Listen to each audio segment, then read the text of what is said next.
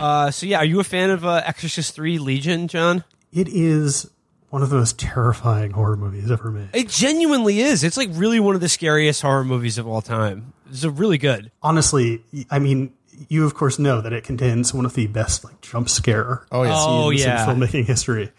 And I like I honestly every time I see it, even if I know it's coming, I almost wet my pants.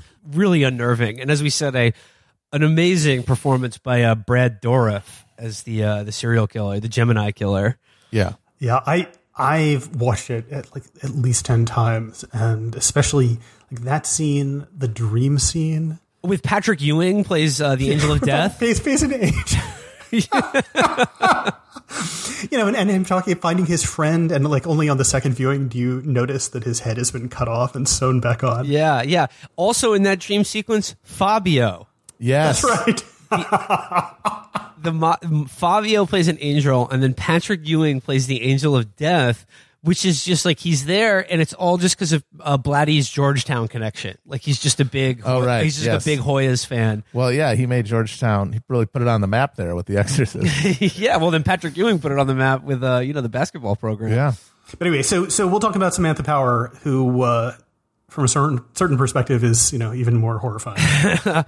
Well, yeah, I mean, like, I guess this is, uh, we should, um, begin the show and introduce you. It's, uh, Matt and Will here, and we're talking with, uh, uh, Jonathan Schwarz of The Intercept, uh, who is back by, uh, you know, popular acclaim after appearing on what many are calling the funniest episode we've ever done. Yeah, it was a real laugh riot. it was a uh, a real uh, real goof 'em up, uh, going deep into the history of uh, Elliott Abrams and Central America.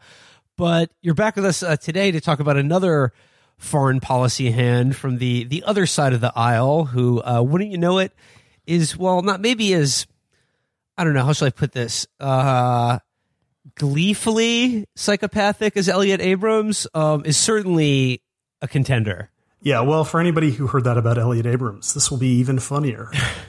We're talking about Samantha Power, of course, and uh, her new memoir, Education of an Idealist, which you just reviewed in The Intercept under the headline, A Memoir from Hell. Samantha Power will do anything for human rights unless it hurts her career. And I would like to, uh, I would like to dive into Samantha Power, her first book, her career, and and now this memoir, which you've uh, actually read. Uh, but before we get into that, I got to ask you about something that you know it is it is burning up the news cycle right now. Everyone's talking about it, so I just like I need your take. Sam Neill, Jeff Goldblum, Laura Dern returning to Jurassic Park together again as doctors Ian Malcolm, Alan Grant, and Ellie Sattler. Jonathan Schwarz, your thoughts? well, I actually had not heard about that, but I will be first in line. No, of course I'm talking about um, impeachment fever. It's happening. It's finally happening. We're doing it, folks. Pelosi has uh, announced that they will uh, begin uh, impeachment hearings, I guess, against Donald Trump as it relates to this Uk- Ukraine kerfuffle. And I just like, just generally, Jonathan, like, uh, just what are, what are your thoughts on this? Is this like uh, long overdue, uh, strategically wise, politically unsound? I mean, I, I don't know. What do you make of it? I mean, obviously, like every president of the United States should be impeached like 87 times. uh, like Donald Trump should be impeached, have been, like, th- this point, have been impeached, uh, you know, 10 times that many times. Like, it is kind of incredible that he is willing to, like, get on the phone when he does, in fact, apparently know. Like, he's not so stupid that he doesn't know that there are, like, 37 people on, on both ends of the call listening in and say this. Like, it it is amazing. Like, he just doesn't understand that America has any laws. So, anyway, I mean, I'd like to see him impeached. I would like to see every U.S. president retroactively impeached, which actually is possible. Like, you can do that. You can impeach people after they leave office. So, impeach them all, I say. I mean, the phone call thing is so funny because they released the. Uh, it's not even a transcript of the phone call. It's like a summary of the phone call of what he described as quote a perfect phone call. It's a perfect. It was the most beautiful phone call you've ever seen. It was a perfect phone call, and even the summary of it was like seems to very just blatantly sort of state a quid pro quo for you know. No, that's the thing. It doesn't say anything because he speaks gibberish because his brain is pudding. That's the defense of Trump that will prevent anything from ever. Because the dream for these people, the dream for Democrats is well, people are going to see this obvious corruption, and even Republicans are going to be like, I can't defend this anymore. But Trump never speaks in complete sentences or legible sentences. So, how are you ever supposed to get any handful of people, let alone a supermajority of Congress or the American public, to agree on the content of anything he says? Because it's totally a Rorschach test. What does he mean? Like more, more, many people have pointed out, when you read those transcript and you ask somebody which of these people is English their second language, they would not think it was the Ukrainian guy. Yeah, but like knowing knowing what we you do know and read and reading that, like you know, he, he pretty clearly states. Like, no, he's like it'd be fantastic because there was a prosecutor. He was very good, and we loved him. And this is bad, very bad now, and we want to help. We want to help. It's very good. We love it. It's just gibberish. He talks in gibberish. Well, again, it's it's a summary of the phone call. So, like, if they, if that's what they released to exonerate him, you can imagine what's on the actual. I just love the idea that we're going to impeach Trump to protect Hunter Biden's insane corruption. This is fantastic. The only the only thing that's gonna that's gonna wake the slumbering uh, machinery of accountability in government is the a threat against one of the disgusting no talent shithead fail son corrupt cokehead scions uh, maybe getting pinched for just going to a fucking foreign country and being like, "Hi, I will have a million dollars, please." Uh, yeah, I'm the vice president's son. That's a total coincidence, Matt. and that's what we're going to defend. That's what you're going to get him down for. You know, Hunter Biden Defense Squad. Matt, I'm pretty upset to hear you talk about Hunter like this. Look, we love him, and he's cool. Obviously, he's personally cool, but he's also a, like a a barnacle on the whole of American democracy. He's a, he's an avatar of of all of the unspoken deep corruption that greases the wheels of of politics not only in this country but throughout the entire world. It's the thing that keeps the Atlantic imperial system going. Is this kind of glad handing and and and uh,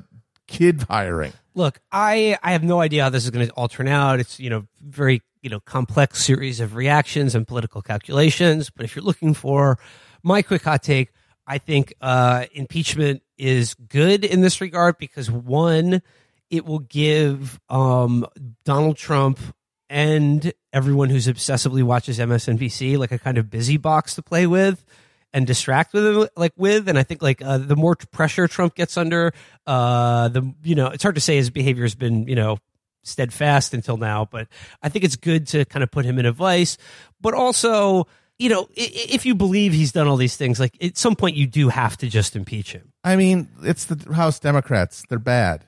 If they're Yeah. deciding to do something, it's probably bad. Right, and the thing that gives me pause is the the the thing I've read earlier today is that Nancy Pelosi says that they're only going to focus on this Ukraine thing, which seems bad, and not all of his other crimes. Not just have it be like an open investigation into all the law breaking he's done. Because if you're going to go into the general election and your silver bullet against Trump is like literally something Joe Biden and his kid also did, or like it's just it's just competing levels of corruption. Yeah, that worked so well the last time. Uh yeah, that, that's that's that's that's a dicier proposition. But anyway, uh Jon read this whole book, so about Samantha Power. So I don't want to uh, belabor um, impeachment too much, other than you know, but uh it's happening. Yeah, it is. It is incredible to think of like Joe Biden being the nominee and running on the platform of you know like I'll take us back from these horrible days of Trump's lurid, insane corruption and return us to the banal, more day to day corruption that we had before, especially with my son. Like that's just not a like a winning policy. Well, Jon, I mean that that uh actually like you know segues nicely with uh your review of uh, Samantha Power's memoir. Uh, you you write about um uh beginning here. You say when talking about U.S. foreign policy, Republicans use transparent lies that insult the intelligence of every American. By contrast, Democrats respect their fellow citizens enough to tell more complex lies, ones that sound plausible as long as you don't think about them for more than three seconds. Power's book hews strongly to this tradition. Um, so I guess before we get into her memoir, I don't think you can understand a memoir from hell until you understand really like her entire career and the book that really put her on the map, A Problem from Hell. Uh, Jon, you, you've, you're familiar with that book, right?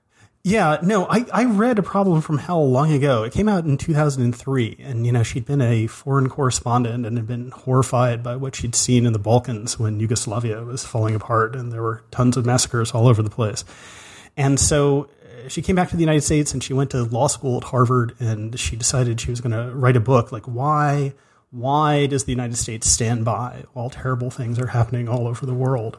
And uh, so she ended up writing this book, A Problem from Hell, and it's it, it, like it's an interesting look at U.S. foreign policy. Like, why did we ignore the Armenian genocide and the Holocaust and Saddam Hussein, you know, killing the Kurds in the 1980s and Rwanda? But uh, there's one specific thing which is missing from her book, which is not the genocides that we witnessed and did nothing about, but the genocides and war crimes that we carried out. Like, they, they barely appear in the book. There's nothing about like, like the Korean War. We killed like 20% of the population of uh, what's now North Korea during that. There's very little about Vietnam. There's nothing whatsoever in her 2003 book about Indonesia, where there was a military coup that we supported, and then we supported uh, the killing of like half a million or a million people afterwards. There's Yeah. nothing about anyone who's seen uh, Guatemala. anyone who's seen the act of killing and the look of silence, uh, you know, can fill in that gap in her book with uh, that movie. But yeah, again, this was an example of like a, a genocide. I mean, it was directed against uh, Ch- a lot of Chinese immigrants in Indonesia at the time, but it was basically like a political genocide that was carried out against anything that was even remotely left wing in Indonesia, like from actual communists to like, you know, anyone in a trade union or just political activists of any kind whose names were being given to death squads literally from the US embassy at the time. Like they were the ones supplying them with the lists of Communist Party members who would, yeah, literally just be like macheted to death and thrown into a river en masse. Yeah, and you know what's funny about this and her leaving this out of her book is that it actually does appear briefly in Barack Obama's book in, in Dreams from My Father because he and his mother and his stepfather moved to Indonesia in 1966. So like right after this happened, and he talks about it and he acknowledges like basically the CIA knew about it. And he recorded, you know, an audiobook version of that, and you can listen to the future president of the United States talking about it, but but not Samantha Power. So yeah, uh, she she talks about yeah, basically the, a book about how U.S. policy has dealt with genocide in the post World War II era, but omits every example of the United States or its proxies carrying out genocide. Is that just an easier problem to solve for her? Is it just like, oh, we shouldn't do that? you know, like it's an interesting question. Like she obviously does know what the United States has done. Like she wrote something in 2003, you know, like in the New Republic, which, you know, for normal people, who cares? But for people like Samantha Power, you know, that's like being on the cover of Time magazine, uh, or like back when that mattered. And she she, she talked about um, you know how U.S. foreign policy had to be rethought, had to be overhauled. Like we need a historical reckoning with crimes committed, sponsored, or permitted by the United States. And then she just listed all the things that we were just talking about. So she knew that they happened. She just consciously somehow omitted them from her book. And that's why the book won, uh, like I would say, the Pulitzer Prize Yeah, for yeah. not asking too many questions. Um, how also did her experience, um, like you said, as a foreign correspondent in the Balkans, like you said, like that, that really shaped not just like her, you know, perspective on the world, but like you know, set her on the path to being a, you know, yeah, national security advisor or was she, uh, amba- UN ambassador? What did she do? She was the, the U.S. ambassador to the UN during Obama's second term. And in his first term, she was on the National Security Council in the White House. Yeah, then like you know, set her her mind at work of like you know, how can we use uh, U.S. foreign policy to you know prevent these kinds of massacres from happening? And like, uh, could you talk about how like the during the, the the Clinton administration, like the the Balkans was really the kind of like test case for this model of uh, humanitarian intervention or like using U.S. state and military power to you know uh, stop massacres and bad things from happening. Yeah, well, so she was uh, like she went to Yale, and as she says, like she was just interested in sports and didn't really care about politics at all. And then when she had some summer job at a television station in 1989, she saw the famous footage in you know in Tiananmen Square where there were there was the guy who stood in front of the tank, and like she was really moved by that, and she got a poster of the guy standing in front of the tank. And and then she started seeing things like you know photographs of victims of the various massacres in the former Yugoslavia, and it's kind of fascinating, like seeing that like this this really moved her, and she was like, "What's going on? I've got to do something about these terrible crimes against human rights," and apparently she never asked the question at that time or maybe after, like during this period when she was seeing these horrible things happening to people, there were other horrible things happening to other people all over the world. Like, why were was it these specific things that were on TV? You know, in 1989, you know, El Salvador massacred a bunch of Jesuits in a really famous killing in San Salvador, a, a bunch of Jesuit priests. She didn't see that on TV and get really upset about it.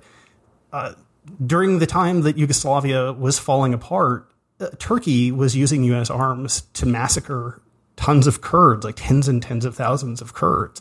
Like apparently that was also not in the U.S. media to make her upset. So she doesn't ever ask the question like like why is this the stuff that is being presented to us to be upset about?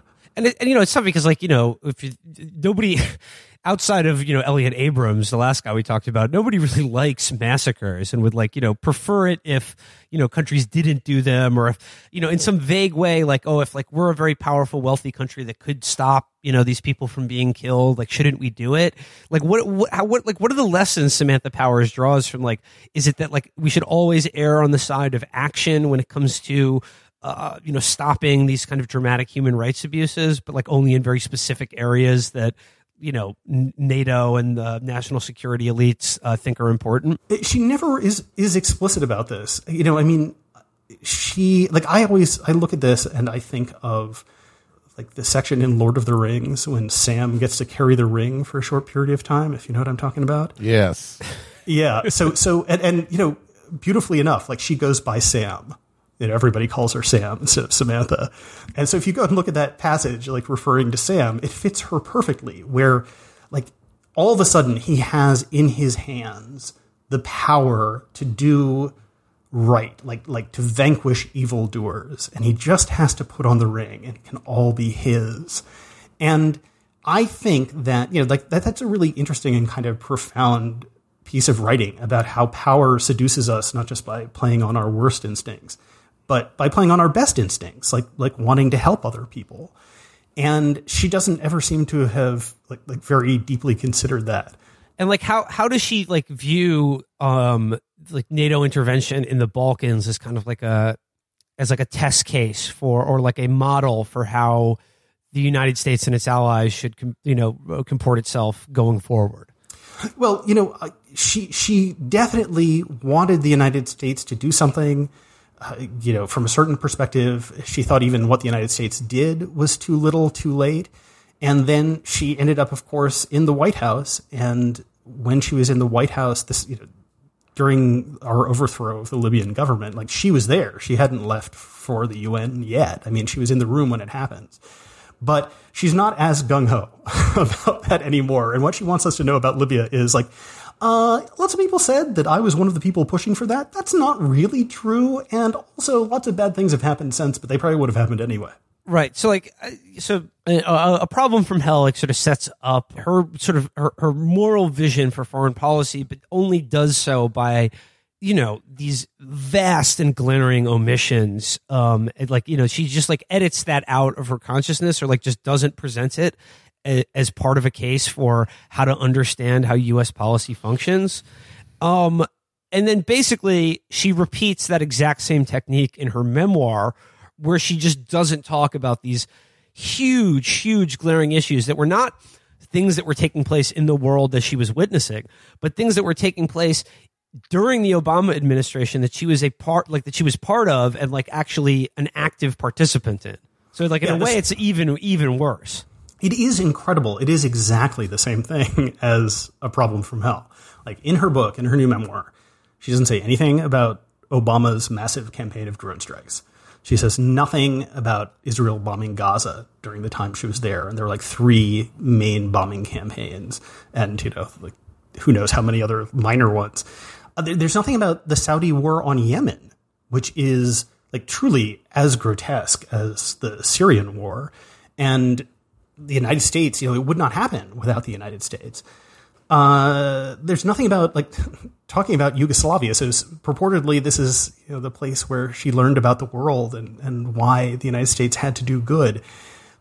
She doesn't mention this crazy fact, which I've never heard anybody anywhere talk about, which is that during the Obama administration, the prime minister of Kosovo came to visit the White House and Joe Biden met with him, and there's a picture of the two of them being super chummy in front of a portrait of George Washington.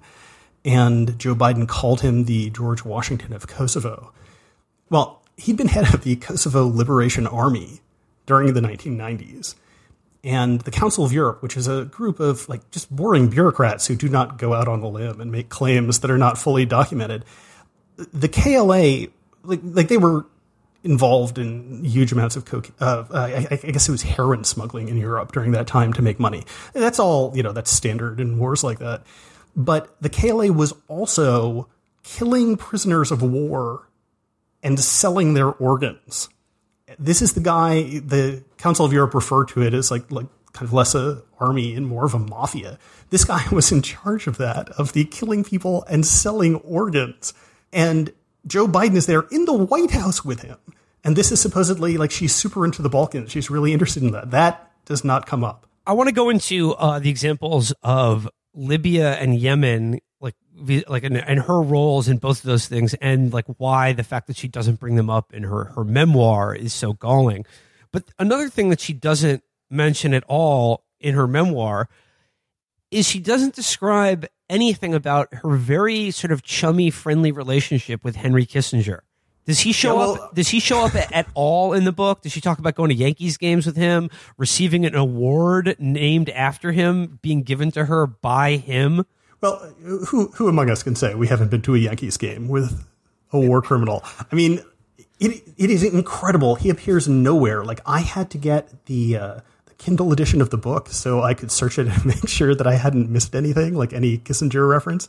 But no, you know, obviously he's one of the 20th century's premier war criminals, and I guess they're buddies now. Like, like they did go to this Yankees game. She didn't try to cover it up. She like she tweeted it. Oh no, they like they had pictures. She was sharing it on the timeline. Like, like again, like she can't not be aware of how people view Henry Kissinger and how I don't know hypocritical it is for her as like the human rights ad, you know, premier human rights warrior uh, in the American government to be seen um, having such a close friendship with this guy. She can't not be aware of that, but like, is it, she must just not care, or she doesn't see it that way. To be or, fair, though, none of the war crimes that Henry Kissinger was directly responsible for ended up on American television, so she might not know about them it is like she kind of like jokes about it. Like she doesn't say this exactly, but it's like, look at us, we sure are an odd couple. Uh, but uh, she she's never addressed it as far as I know. And I guess just once you get to that level of U.S. foreign policy, you know, you're you understand how hard it is to make these difficult decisions. I mean, this is also something you you you, you mentioned in your review, where like it's sort of like this idea that like okay to like I said to to to wear the the ring of power.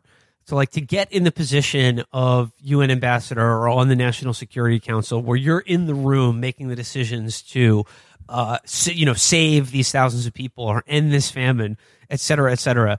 Uh, do the good that you want to do in the world.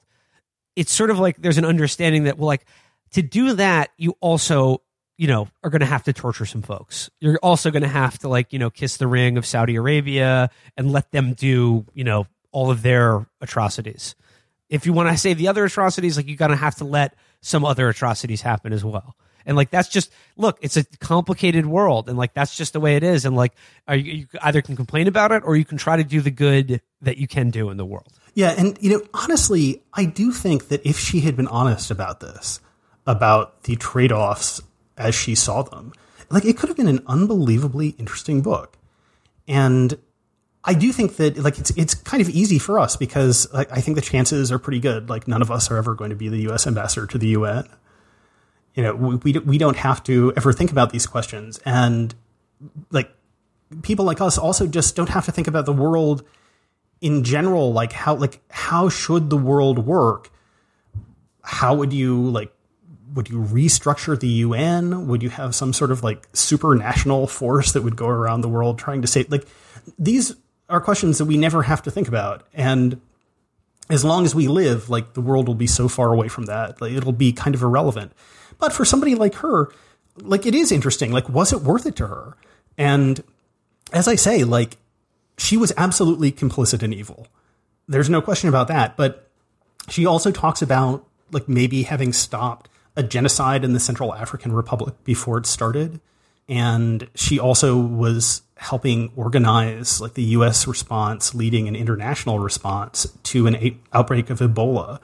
And if she hadn't been willing to do these terrible things, she never would have been there. And like that, that would be an amazing book to hear from somebody who's like there in the room and is making the case for why it was worth it or why it wasn't. And uh, she doesn't do it, and so it's just like unbelievably boring. I think part of that is because if you gave away the game that way and said this is a this is a there's no virtuous way to do this because we're administering this global empire, it's going to require tough choices by definition. Uh, because you know we have all these stakeholders in all these different regions, and they have their specific on the ground uh, aims, and we have to support them, or else you know somebody else is going to come in. Uh, if you're making that pitch, if you're making that realpolitik argument about how power really works, it kind of undermines your idea that America is inherently virtuous and that America's foreign policy actions have an inherent virtuosity to them. Uh, and that is one of the key propaganda buttons they press in order to get people on board for the next time they need to intervene somewhere. You also couldn't call the book an education of an idealist. Yeah. It would have to be like uh, the cynic's guide to power or something like that. Like the cynic's guide to doing good in the world or some bullshit like that.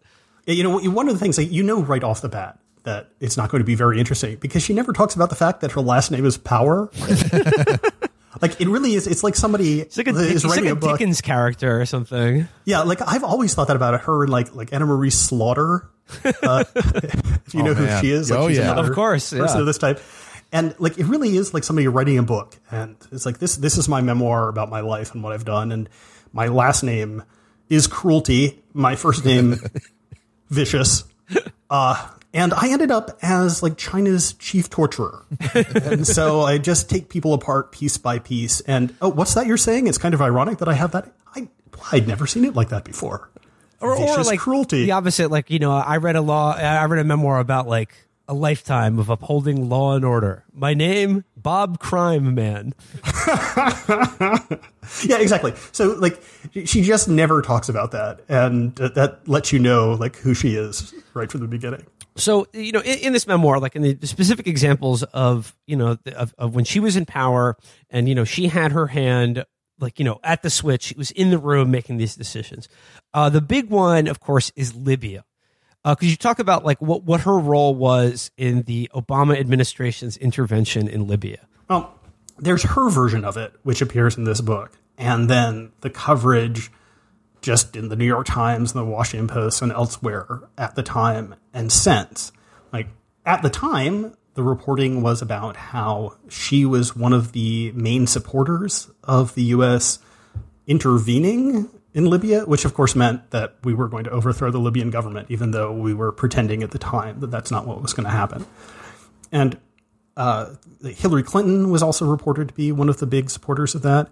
she was secret- her- this was in the first obama administration when clinton was secretary of state yeah, that's right. and this was like their you know this was like their uh their their, their first big attempt to like use american power under a new kind of like enlightened liberal democratic regime and again like the, as i remember the like the justification for that was of course to prevent genocide from occurring in the city of benghazi because the idea was like if we if the U.S. you know air or like NATO Air Force or like if we don't start bombing, then Gaddafi's forces are going to like you know flood into the rebel city of Benghazi and they're just going to slaughter everyone there, and we need to stop that from happening. Like you know if you could press a button literally to stop a genocide from happening, you know wouldn't you do it? Right, exactly. And uh, at the time, everybody was saying that you know she was one of the main proponents. Power was.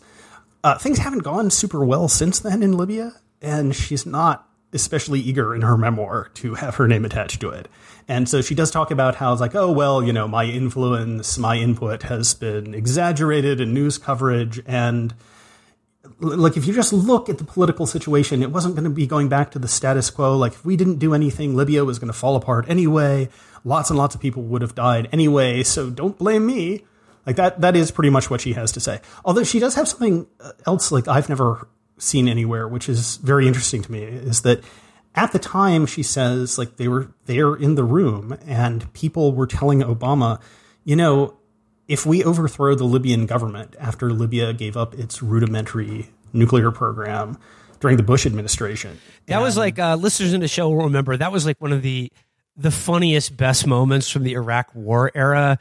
This was like 2006, 2007, when like it had really, really gone to hell for the United States and Great Britain, and they were looking for like any excuse to salvage their initial justification for the war, and they got one from.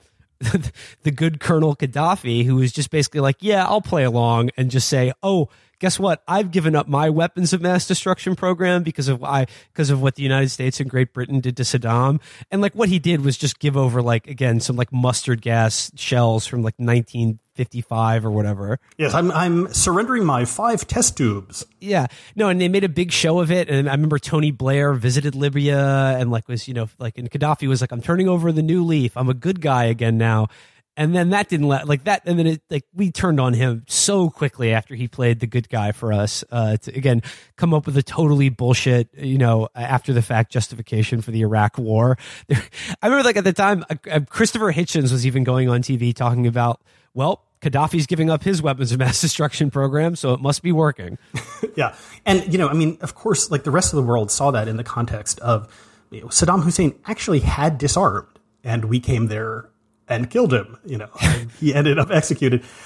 Then Gaddafi surrenders. You know, this rudimentary program, whatever it was. He ends up dead, not just dead, but like sodomized with a bayonet in a ditch. Uh, and the rest of the world, of course, saw this and was like, mm, I think we're going to hold on to our nuclear weapons. And, and actually, North Korea said that specifically at the time and has said it a million times since. Like, we've seen what happens when the United States says, hey, why don't you disarm and we can live together in peace? Like, Not only that- obviously, you're only- going to end up dead. Not only that, if you're if you're Iran, look what happens when you even negotiate with America. Yeah, like, never, never make that terrible mistake. Hey, Uh, don't yeah, any- don't negotiate with terrorists. Yeah. Yeah. So- and and so what's interesting about the book is that people did actually talk about that apparently at the White House at the time. Like if we overthrow Gaddafi, like that's going to send the message to the world like never ever disarm, and they went ahead anyway. But what about the idea that like if we overthrow Gaddafi, you know, a bad guy or whatever that he is, like you know, as we've seen from Iraq, like the aftermath of it, or like you know, uh, like who's going to take over the country, and like and then lo and behold, it turns into just a cauldron of violence and mayhem. Yeah, and uh, as I say, she she doesn't want to take ownership of that for So, very so good she reason. she really backs away from the the Libyan intervention in the book. Like how- like how does she? She just says like my role in this has been overstated. Yeah, her role in it has been overstated. It was a very complicated situation. It was difficult to know what the right course of action would have been. And as I say, she just like basically ta- like takes the position that ev- everything would have been awful. Like even if we'd never done anything, it would have been terrible too. So like she knows how bad it looks, and she also in the book backs away a lot from like just sort of the use of force in general by the United States, which is kind of interesting. Like she she wants to tell us that she's been misunderstood and that people think she's the person who wants to bomb everybody for good when actually you know what she really wants is for the United States to you know use its power in other ways to do good things and so it's all as I say it's it's just like this 550 pages of sludge Well, here's one interesting thing um, that is in the book that I, I, this is what this was in um, uh, Dexter Filkins' uh, review of uh, the Samantha Power book, and uh, this is quoted by uh, Daniel Larison in the American Conservative. But uh, speaking of the Libyan intervention, Power says of it, and like or the the rather disastrous aftermath of it, she says here, quote we could hardly expect to have a crystal ball when it came to accurately predicting outcomes in places where the culture was not our own. Which would seem to imply that she's making a fairly airtight case against intervention. But as Larison points out, this is an argument that like that like it's like a uh, heads I win, tails you lose argument because like oftentimes if you are against U.S. military intervention, uh, the the the hawks or the liberal interventionists will like couch you know response to that critique of like, well, how do we know what's going to happen? Do you really think that you can like impose you know uh, American standards of democracy on another country? uh, overnight, they'll always say, well, you know, that's sort of like a pseudo racist argument that like, you know, Arab peoples are just not, you know, fit for democracy or like, you know, insert target of U.S. military action here. But it turns out that you can fall back on the cultural explanation when it doesn't work out. Even or like in, in, any case you can rely on the cultural explanation to support this argument. And she's saying here I, like oh we just didn't have a crystal ball like about what you know like uh, we did not we didn't understand the culture enough to understand what was going to happen. Yeah it is incredibly shameless on her part. And just that whole like we didn't have a crystal ball it is like well you know we have this very fragile vase in our hands and we took it and we threw it as hard as we possibly could against the wall and it shattered now, who could have predicted that that would happen? We didn't have a crystal ball. But remember, all of those people, I mean, they would have died eventually anyway. That's the Megan McArdle argument. I mean, imagine really imagine 300 years from now. Yeah. They, like, yeah, none, they, all those people would be, be dead. dead. And it's just, uh, as Larison writes here, the the truth is that Libyan war supporters weren't concerned about what happened later. That would be someone else's problem. They had their good intervention and they declared that it had worked. And then Libya and its neighbors paid the price for their self congratulation. It honestly feels like one part of the real motives for the Libya intervention was to basically provide a counterexample to Iraq so that intervention didn't get too deeply yes. discredited by like the American public. That like like people were worried about like another Vietnam syndrome kicking in and being like, oh shit, we can't make people just the last intervention can't have been this catastrophic Iraq thing. What about some like a Rumsfeldian dream thing with just air support, no boots on the ground, but still successful? And then we could tell people, see, this will be the model that we can pitch the next time we need to do one. Is this thing that worked? Yeah, I mean, there, there's no question that she's part of the wing of the foreign policy establishment, which sees, you know, like, well, on the one hand, there's bombing countries, and then on the other hand, there's invading countries, and there is n- no third option and we have to make sure that people are are behind at least one of those two options. So, uh, moving on from uh, the disaster that was the Libyan intervention to the ongoing atrocity and you know human rights catastrophe that is the war in Yemen. Again, this took place while she was UN ambassador. Like this, you know, started heating up. Like you know, again, like in towards the end of the Obama administration, but it was definitely ongoing does she have nothing to say at all about that in the book, or like how did does she bring it up at all? Uh, she has. There are two references to Yemen in the book. Uh, in the first, she, she she lists the countries on planet Earth where it's illegal to be gay. There are, there, are like six of them, and, and Yemen is one. And then she talks about how the Russian ambassador to the UN, I, I think, made fun of Yemen's ambassador to the UN for taking the opinions of women seriously, and that's it. So no, nothing about what you know, like the absolute genocide that the Saudis are doing there. Uh, okay, so yeah. this is this is um this is from another review of the book. Uh, this is uh, Shireen Al Adeimi in uh, in these times uh, brings up this example.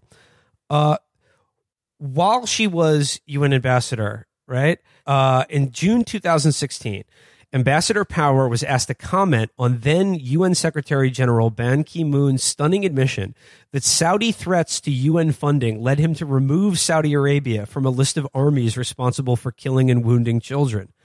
Power and her staff reportedly ignored a journalist's questions about this.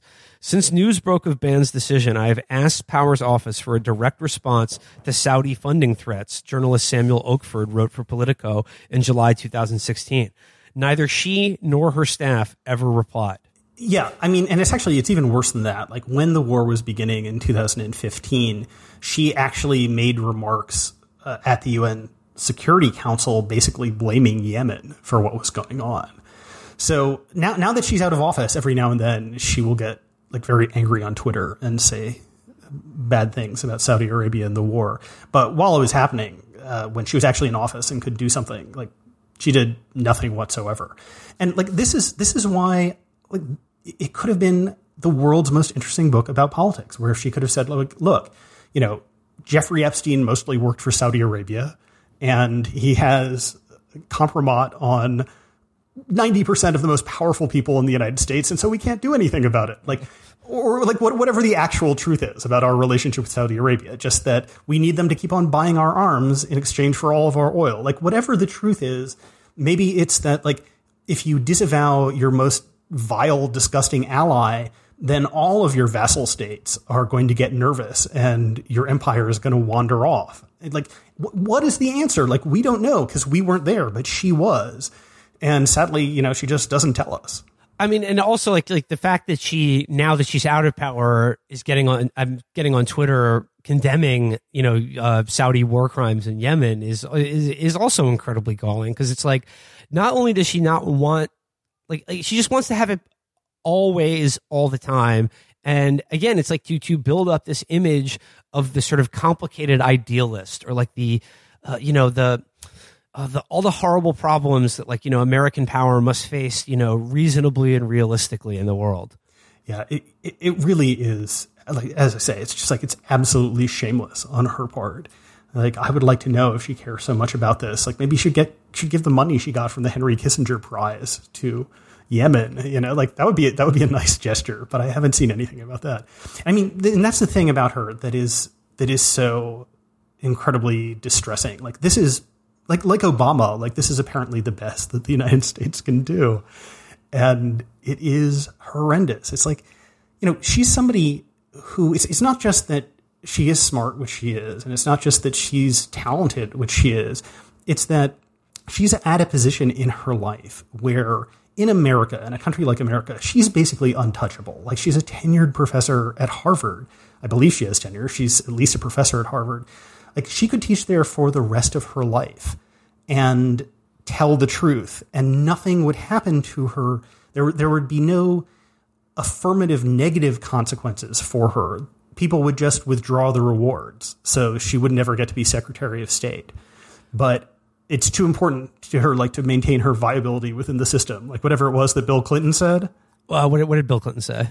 well, you know, when when he was explaining, like he was explaining to a friend when he was in college, or maybe he was at Oxford, like like why he was not going to Vietnam, but also trying to get out of the draft. And it was, you know, he was doing all this fancy footwork to maintain his viability in the political system. And you know, as you mentioned, like Secretary of State power or Senator power is certainly not something uh, to to write off. I mean, like that that that could very well be in the cards for you know all of our futures. Um, I guess like she, I mean, again, like uh, the the other thing about her is she is also married to uh, Cass Sunstein, the kind of like pseudo libertarian economist and sort of nudge expert, much beloved by uh, neoliberal technocrats. And uh, here's a little um, a little secret to the Chapo audience. Uh, in an episode that was lost to an audio uh, disaster, we read Leon Wieseltier's wedding toast to Cass Oh, God, and Samantha yes. Power. It is, I mean, fuck. We may maybe let's just do it again in a future episode. We should, because man, It is one of the most overwrought, Oof. most nauseating pieces of yeah. just effluent that like you could ever come across. If you want to get at what it's like to be around these people and the monstrous regard they hold themselves in, uh, it's a really good way to feel that. I mean, like the long and the short of it, though, is that like Leon's toast to them was basically is like we are all so so privileged to be in this room, to be here at the joining and coming together of like the two most moral best people that America can possibly produce, and like we have a responsibility to like live up to like what being at this wedding means. Yeah, well, I, I would listen to that, except that I think I would rather die of dysentery. Uh, like, like, like this, like the book and, and that kind of thing, like really makes you understand why the Republican elite, the Republican foreign policy elite, but all of them, burn with hatred for the Democratic elite, because you know, as they pointed out at the time, like, yeah, sure, we tortured people, but Barack Obama would just murder them with drones, and what what the Democrats want is to do pretty much the same thing as the Republicans do, but also receive a Nobel Peace Prize and do a photo shoot for Vanity Fair. I mean, it really is unbearable, and it is the kind of thing where you know, for a brief moment in time, at least for me, I was like, maybe I should vote for Trump. You know, and like, yeah, you're right about like the, the hatred that the Republican elites, like, yeah, like you know, chainsaw Elliott Abrams has for these people because it's like, it's the it's the old thing. Like, there's no such thing as halfway crooks. Like, how the how could you possibly you know, call us evil or look down your nose or like, you know, turn up your nose at us Yeah. when you're doing the same fucking thing we are. Yeah. Like uh, we're, we don't, the only difference is we don't apologize for it. We don't grovel for like, you know, NPR listeners to, you know, uh, respect or like us or at all. We know we're evil. We like being hated. Yeah. But like, we understand that like this is power. Like this is what wielding power means and we're willing to do it. We just don't want to fucking, yeah, a medal for it. Yeah, the Kissinger is the perfect example of that because he would go to the White House and he would listen to Nixon get shit faced and talk about how I don't give a damn about the civilian casualties, Henry. We should just bomb the goddamn dikes and and and and and and uh, fucking have as many of them, however drowned, whatever it takes, and be like, absolutely, Mr. President, you you must show strength. It is of paramount importance. And then he would go back to Cambridge and go to the dinner parties with the Harvard swells and be like, the president, he is a madman. I have to do whatever I can to constrain him. but like okay like just just zooming out though like uh, as power as just like a you know particularly good example of of this type of person in in in America's foreign policy elite and how they're really they're not going anywhere and like you know or, you know her individually is probably going to you know rise to an even higher level of prominence and power in our lifetimes. I think it gets to this like larger question and I was actually like have to credit uh, Catherine for this. We were talking about it the other night. It's like it's something she said to me that stuck with me, and it's this idea that like whenever you come up against people who are, you know, have sort of experience in the world of foreign policy, international relations, you know, like the military, government, like the the wonks, if you will, and you you know we'll just say to them flatly like uh no like you know war is bad. Like america like we're the bad guy. Like we shouldn't like our military like should not be doing basically anything. Like it never works out the way we want it to. We don't do good in the world you get this thing where it's just like no you don't you don't really understand it's more complicated than that you know like it's just like you have a very simplistic view and it's like look having knowledge about the world is not a bad thing. But I genuinely think when it comes to these sort of like uh, uh, clerisies of like foreign policy power, the more expertise you have, the dumber you are and the more evil you are. Because like to get in that world, to be stamped and have like the, uh, you know, go through the institutions and jobs that give you these power, like you basically just have to come to accept, whether you're aware of it or not, that like, yeah, we tortured some folks. It happens. Or like all our options are bad. And like and just like or just like the idea that it's never a possibility that we just don't do anything. Like when you come to like something where it's just like two bad options like just remaining neutral is never a choice. We always have to be acting and exerting power in the world Yeah, well, you know, what people, uh, I've never seen anybody make any mention of this, but when Saddam Hussein was put on trial for committing genocide against the Kurds during the 1980s, and he was being asked, like, why were you dumping nerve gas on children? He's like, that would take books to explain. like, you're just not sophisticated enough to understand these complicated questions. And uh, Madeleine Albright actually, she was confronted when she was Secretary of State by people who were, you know, asking, you know, why are we condemning these things in one part of the world when our allies are doing similar things elsewhere? And she was like, well, you know, if if you had five hours, I could explain it to you. Like, like it's, it's always our lack of sophistication. Uh, like you, you say these things like war is bad and it's terrible to kill children, but unfortunately, you know, for people like myself, we understand the tragic nature of history and what must be done. Yeah, yeah, exactly. And, th- and, th- and not only that, but these people always cast themselves. Like it, it's not just like that they are willing to countenance like any amount of violence, cruelty, or evil in the world if it means that like American hegemony is preserved because they believe that you know, hey, someone's got to do it. It might as well be us, and like we're technically better than I don't know China or Russia. But like with people like Power and like Kissinger and these people, they always have to cast themselves as kind of tragic figures in all of this. Almost like they are the real victim or like they're a victim at all of having to exercise this terrible power. as we say, as they say in our favorite movie, Casino, when Nicky's got uh, dogs his head in the vice, and he's like, "Give me the name. Don't make me be a bad guy." It is. It is true. It's always like like you'll never understand the sorrow that I feel having to make these choices, but I did it, and I did it for you. Uh, there's there's something in the book that the most striking thing to me, like the, of everything in the book, is there are a million different crazy things like scattered throughout its pages. At one point, she talks about the Syrian civil war and says, "You know, I was in awe of the bravery of the Syrian people. I wrote in my journal, where would I be if I were Syrian, risking my life to try to win freedom for my family, or keeping my head down." so as, tried, as to try not to lose my family. And she, she's wondering if she, you know, she would have the courage to stand up to the Assad dictatorship. And what she leaves out is the third, more likely possibility, which is that if she had been born in Syria, she would have been working for Assad. like, and it's precisely because like she can't imagine that, that she can't imagine that that's where she would end up, that indicates that in fact that is where she would be. Like it's just certain people are drawn to these positions of power. And like even Michael Kinsley, like long ago, Michael Kinsley wrote something about the U.S. political system and said, like, if all of these people were in another country, a country that wasn't a democracy, you know, would they be standing up to the terrible government, or would they be looking for their own place, like their own role to play in the terrible government? It's like almost all of them would be doing the latter and like that's that's just the way people are. Like people who want to do these jobs are drawn to these jobs no matter how terrible the government is here or anywhere else.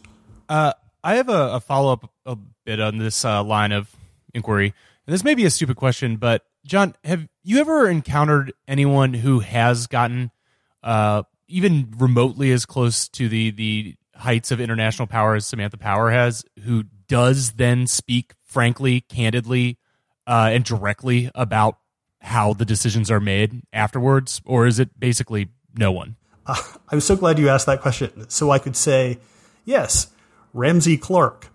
Like Ramsey Clark was like, very high up in the U.S. government, and then he exited the U.S. government and has undergone some kind of bizarre spiritual journey that ends up with him representing, you know, like being the lawyer for warlords elsewhere in the world. But he does he does say a lot of good stuff. I mean, he's he's part of a very peculiar corner of U.S. politics, and I don't know what the deal is with him.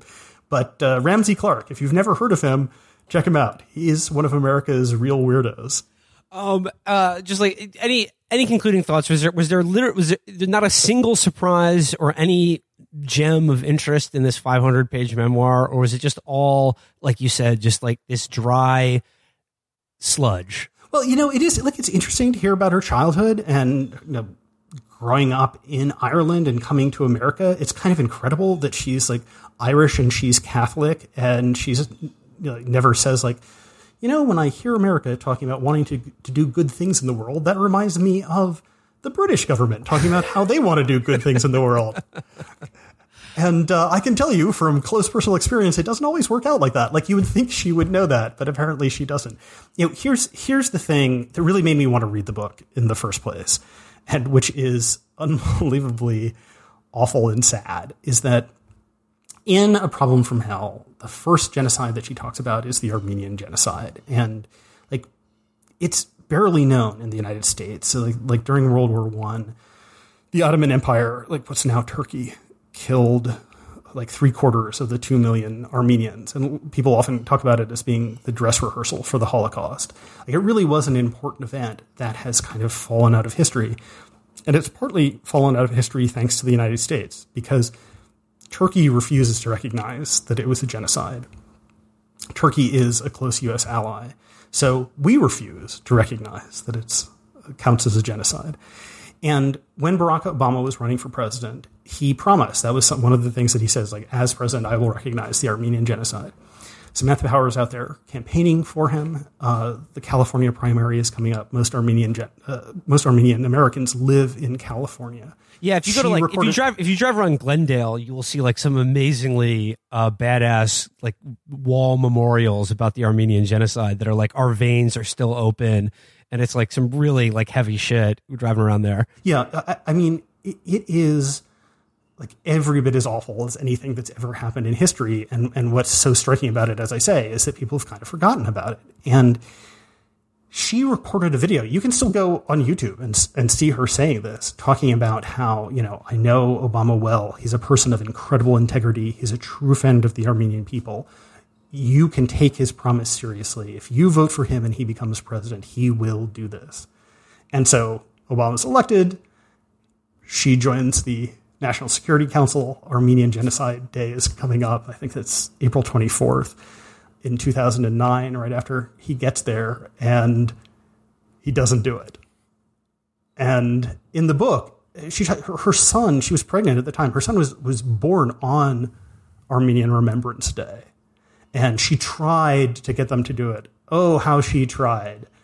Uh, but she just couldn't make it happen. And there's nothing. She doesn't say like, "Wow, boy, I you know there were just a few people left who survived the genocide in 2008, and I lied right to their faces, and I can't bear that, and so I I'm going to resign." Like that never occurred to her, at least as she presents the events. It's just there's so much good she had left to do.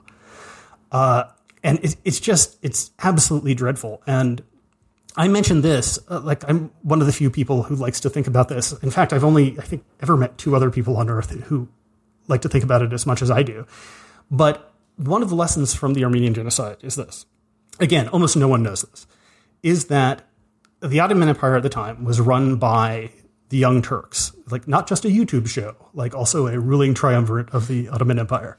I, uh, I, always knew Hasan Piker was up to no good. That, that fucking asshole.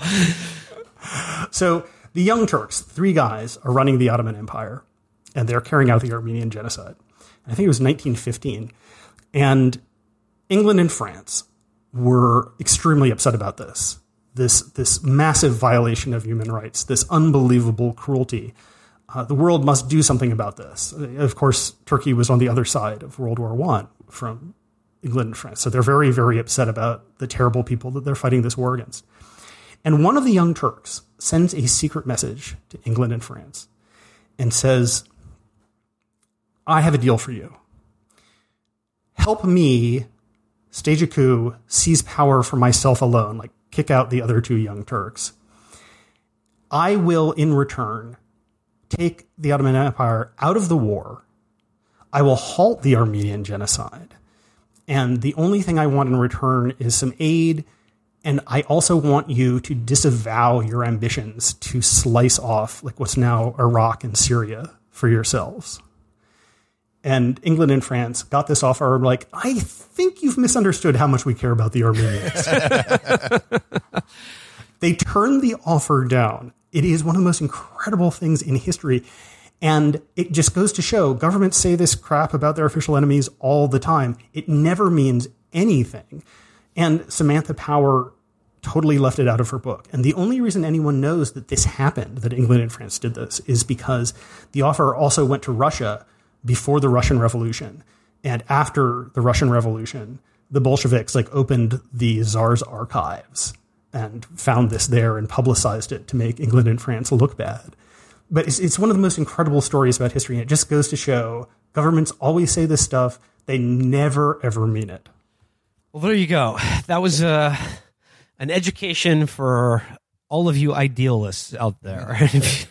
the lesson, the lesson is uh, stay away from the U.S. government if you'd like to preserve your humanity or sense of you know uh, or just any dignity at all yes. or if you're or if you do do it don't write a fucking memoir about it where you attempt to yeah. pretend that you're a good person after the fact just enjoy your all access pass to the uh the adrenochrome dungeons and enjoy that don't try to fucking do some sort of smarmy end zone dance Oh yeah, just go to the Yankee game with Henry Kissinger. Take Yeah. photos with him, but don't you know? Just uh, don't pretend that people have to like you. yeah or that, or that you're different from any of these other, or, or that you're different or better than Elliott Abrams yeah is. disgusting Yeah, I don't know if, if you guys have ever crossed paths with Phyllis Bennis. Like, she's a really interesting person who writes a lot about U.S. foreign policy. Uh, she's at the Institute for Policy Studies in Washington. And I was talking to her about this. Like, what is it that motivates these people? Like, what is it about having power that is so wonderful, that is so great, that it motivates you to be willing to do all of these things? And so I asked her that, and she looked at me and she said, Well, whatever it is, you and I will never know.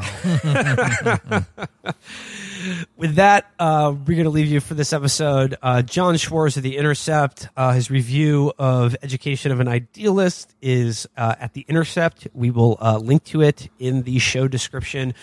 But once again, uh, Jon, thank you so much for joining us, and thank you for reading uh, this gigantic book so that I do not have to. Yeah, I, I actually think it is worth reading, but uh, don't buy it. Like, get it out of the library. Torrent, torrent, parody. No, we, do, we support intellectual property. Don't do that. Uh, yes, find it at your local lending library. Uh, Jon Schwarz, once again, always a pleasure. Thanks so much for talking to us. Thanks. Cheers. Bye.